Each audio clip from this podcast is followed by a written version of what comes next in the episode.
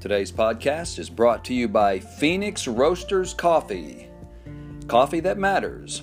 With a mission to create local and global change, Phoenix Roasters uses direct trade and the top-ranked Arabica coffee in the world to provide dignified and empowering work for underdeveloped communities. They import coffee directly from grower families and co-ops in Panama, Honduras, and Guatemala directly to their roastery and their warehouse in Duluth, Georgia. They are uh, producers of some of the greatest coffee that I personally have ever tasted. We drink it regularly here, my wife and I, and uh, they um, are a company that we can endorse because they believe in dignified relief with excellent coffee. They do a lot of local missions and local ministry and local relief efforts in the Atlanta area. They support the Atlanta Mission, um, the uh, Gwinnett Children's Shelter, as well as world and international missions and ministries with uh, the coffee. Um, they're just a great organization that supports great causes, and they put out great coffee. They're also got a proprietary blend here in the southeast of uh, nitro craft beverages, nitrogen-infused craft beverages that are absolutely outstanding. So if you want some great coffee, supporting some great causes, coffee that matters. That's in fact their hashtag, hashtag coffee that matters. Look into Phoenix Roasters. Check them out on the web, phoenix roasters dot coffee. That's actually an extension now. Very cool. phoenix roasters dot coffee. Coffee that matters. And the Road Dirt crew drinks Phoenix Roasters. Well, we're going to uh, do a story that's been submitted by uh, uh, a new friend up in New Hampshire. And his name is Lloyd Clement. He's Road Dirt Associate Editor Phil Gauthier's cousin, lives up in the beautiful mountains of New Hampshire. And we've got a story of his called Riding Laconia. He recounts the, a day of riding up to the Laconia Motorcycle Week last month and the breathtaking routes found up in the White Mountains of New Hampshire and New England. We hope you enjoy. It's early summer here in New Hampshire. The brutal winter is past and the snow is finally melted even at elevation. Today's forecast is perfect for a ride up to the annual Laconia Motorcycle Week. The Everett Turnpike is roughly one mile from my Manchester home, and I can already hear the roar of hundreds of bikes in the distance, all heading north. I'm retired Air Force and law enforcement and a recent empty nester, and I picked up my street bike back in twenty fifteen, twenty years after we started our family, and I had to sell my Honda Shadow. I've grown to love the freedom enjoyed while riding my Harley-Davidson Softail now, and look forward to Laconia every week, every year. I've recently rediscovered that motorcycle riding is truly in my blood and in fact in my family tree. In addition to a few cousins that enjoy riding, a nod to Phil of course there, we had a great uncle, Louis Clement, who is a well-known and much respected New Hampshire motorcycle state trooper. There's actually an image on the website, road dirt dot t v, of our Uncle Louie on his trusty steed, a Harley-Davidson, which, by the way, he used to ride the famous actress Betty Davis around our state to help sell war bonds during World War Two.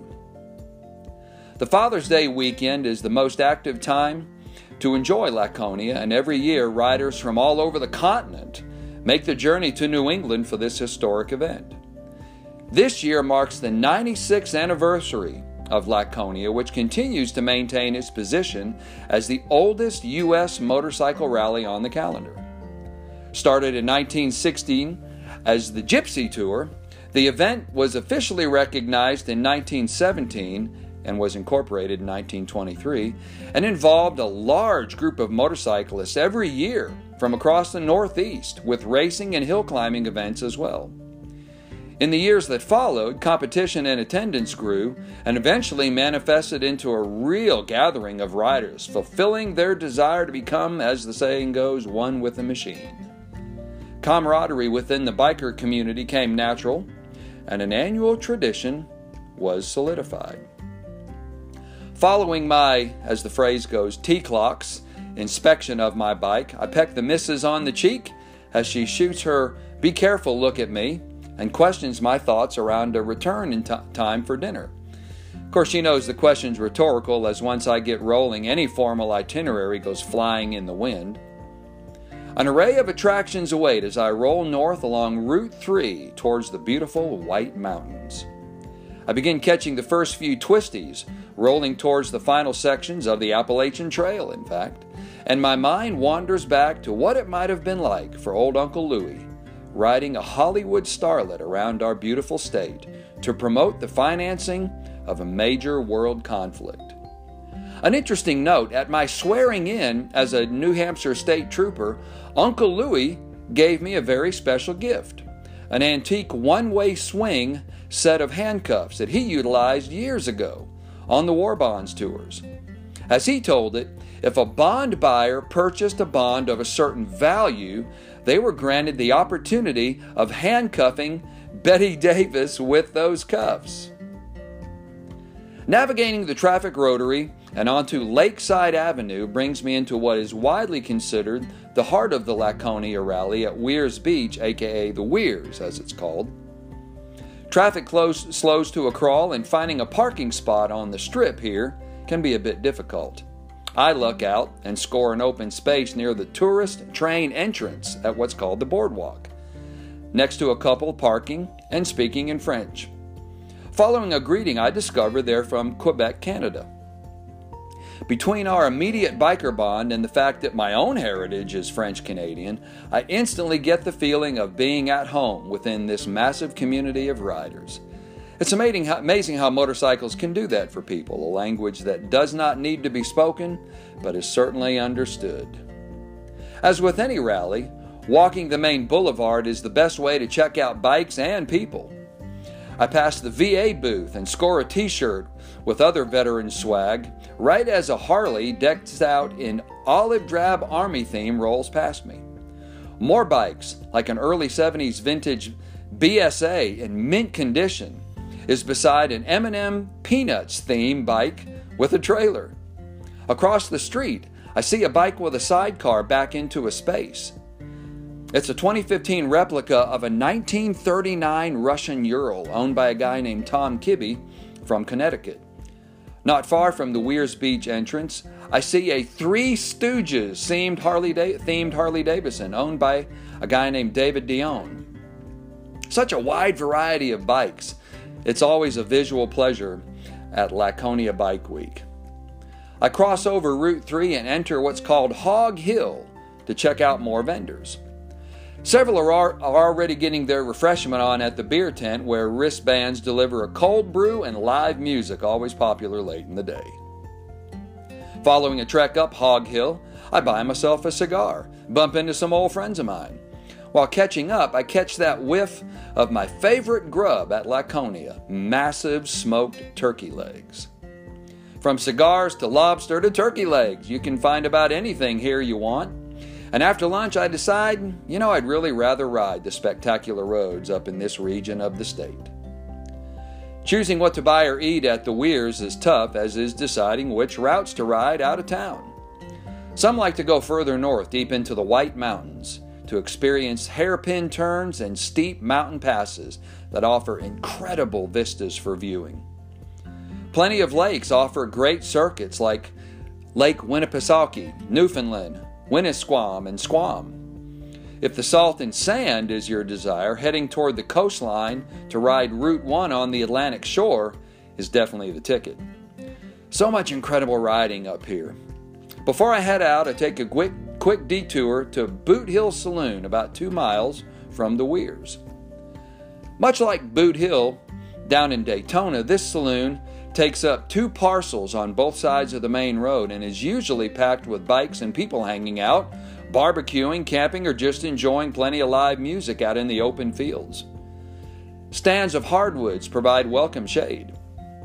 After checking the scene, I mount back up and continue riding. I decide to hit the lakes region and see where those roads might take me. The feeling of freedom only adds to the delight of the beautiful scenery as I take Route twenty-five to Route one oh nine to Route eleven. You ought to check these out, twenty-five, one oh nine, and eleven if you get up this way. And I check in at what's called the Hog Pen.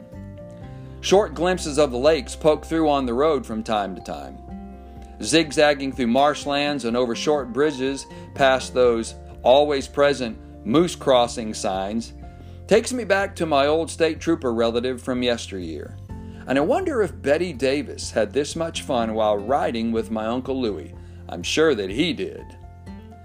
After topping off the gas tank and downing some water, I scrap the Hog Pen notion and choose to ride out to the coast and smoke my cigar. After turning onto coastal Route one A, I can feel the difference of temperature and decide to pull over and layer up with my leather jacket. Cool ocean breezes are accompanied by an easterly wind as I enjoy the coastal route's quick, sharp curves. The smell of salty air fills my senses as the Atlantic soon opens up before me. Once parked at my favorite vantage point, I climb a large group of rocks to recline and enjoy a good cigar. As the waves crash at low tide, I hear the continual roar of bikes behind me, assuming most have already enjoyed their day, as I have. I again think back to many years prior and speculate if Uncle Louis had cruised along the shore in search of some peace and quiet himself, maybe even enjoying a cigar. My day at Laconia Bike Week twenty nineteen was another moment in time out that'll bring a smile, smile to my face for many years to come. The bikes, the riders, the experiences, and the beautiful riding itself up here has not only been fulfilling, but deeply soul-satisfying and relaxing in ways that really only bikers can understand. My mental batteries are now fully recharged and I'm ready to re-enter life. I finish my cigar and fo- follow Route one oh one back to my hometown of Manchester. It's been a very good day to be alive and to be riding.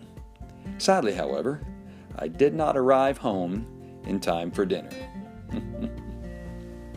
Well, thank you, Lloyd. Uh, we enjoyed your story. It's great to hear about riding up there in the great Northeast. My family is actually from Massachusetts and Maine, so that part of the country is actually quite dear to me as well. So, hey, we thank you for tuning in. Thank you for checking out our uh, this uh, edition of Riding Laconia on the Road Dirt, the podcast. Again, check out phoenix roasters dot coffee if you want some of the best coffee on the planet, as far as I'm concerned. And check us out on the web, road dirt dot t v, for Lloyd's story and plenty of photos accompanying it, as well as many others that we've been covering. And you'll also find us on social media. We are on LinkedIn, Facebook, Twitter, and Instagram. Road Dirt T V on all those. We'd love you to have a, have a look, give us a like, leave a comment, and let us know what you think. Again, until next time, this is Rob Brooks for Road Dirt, the podcast, signing off and asking you, telling you rather, or inviting you to ride life. Thanks again.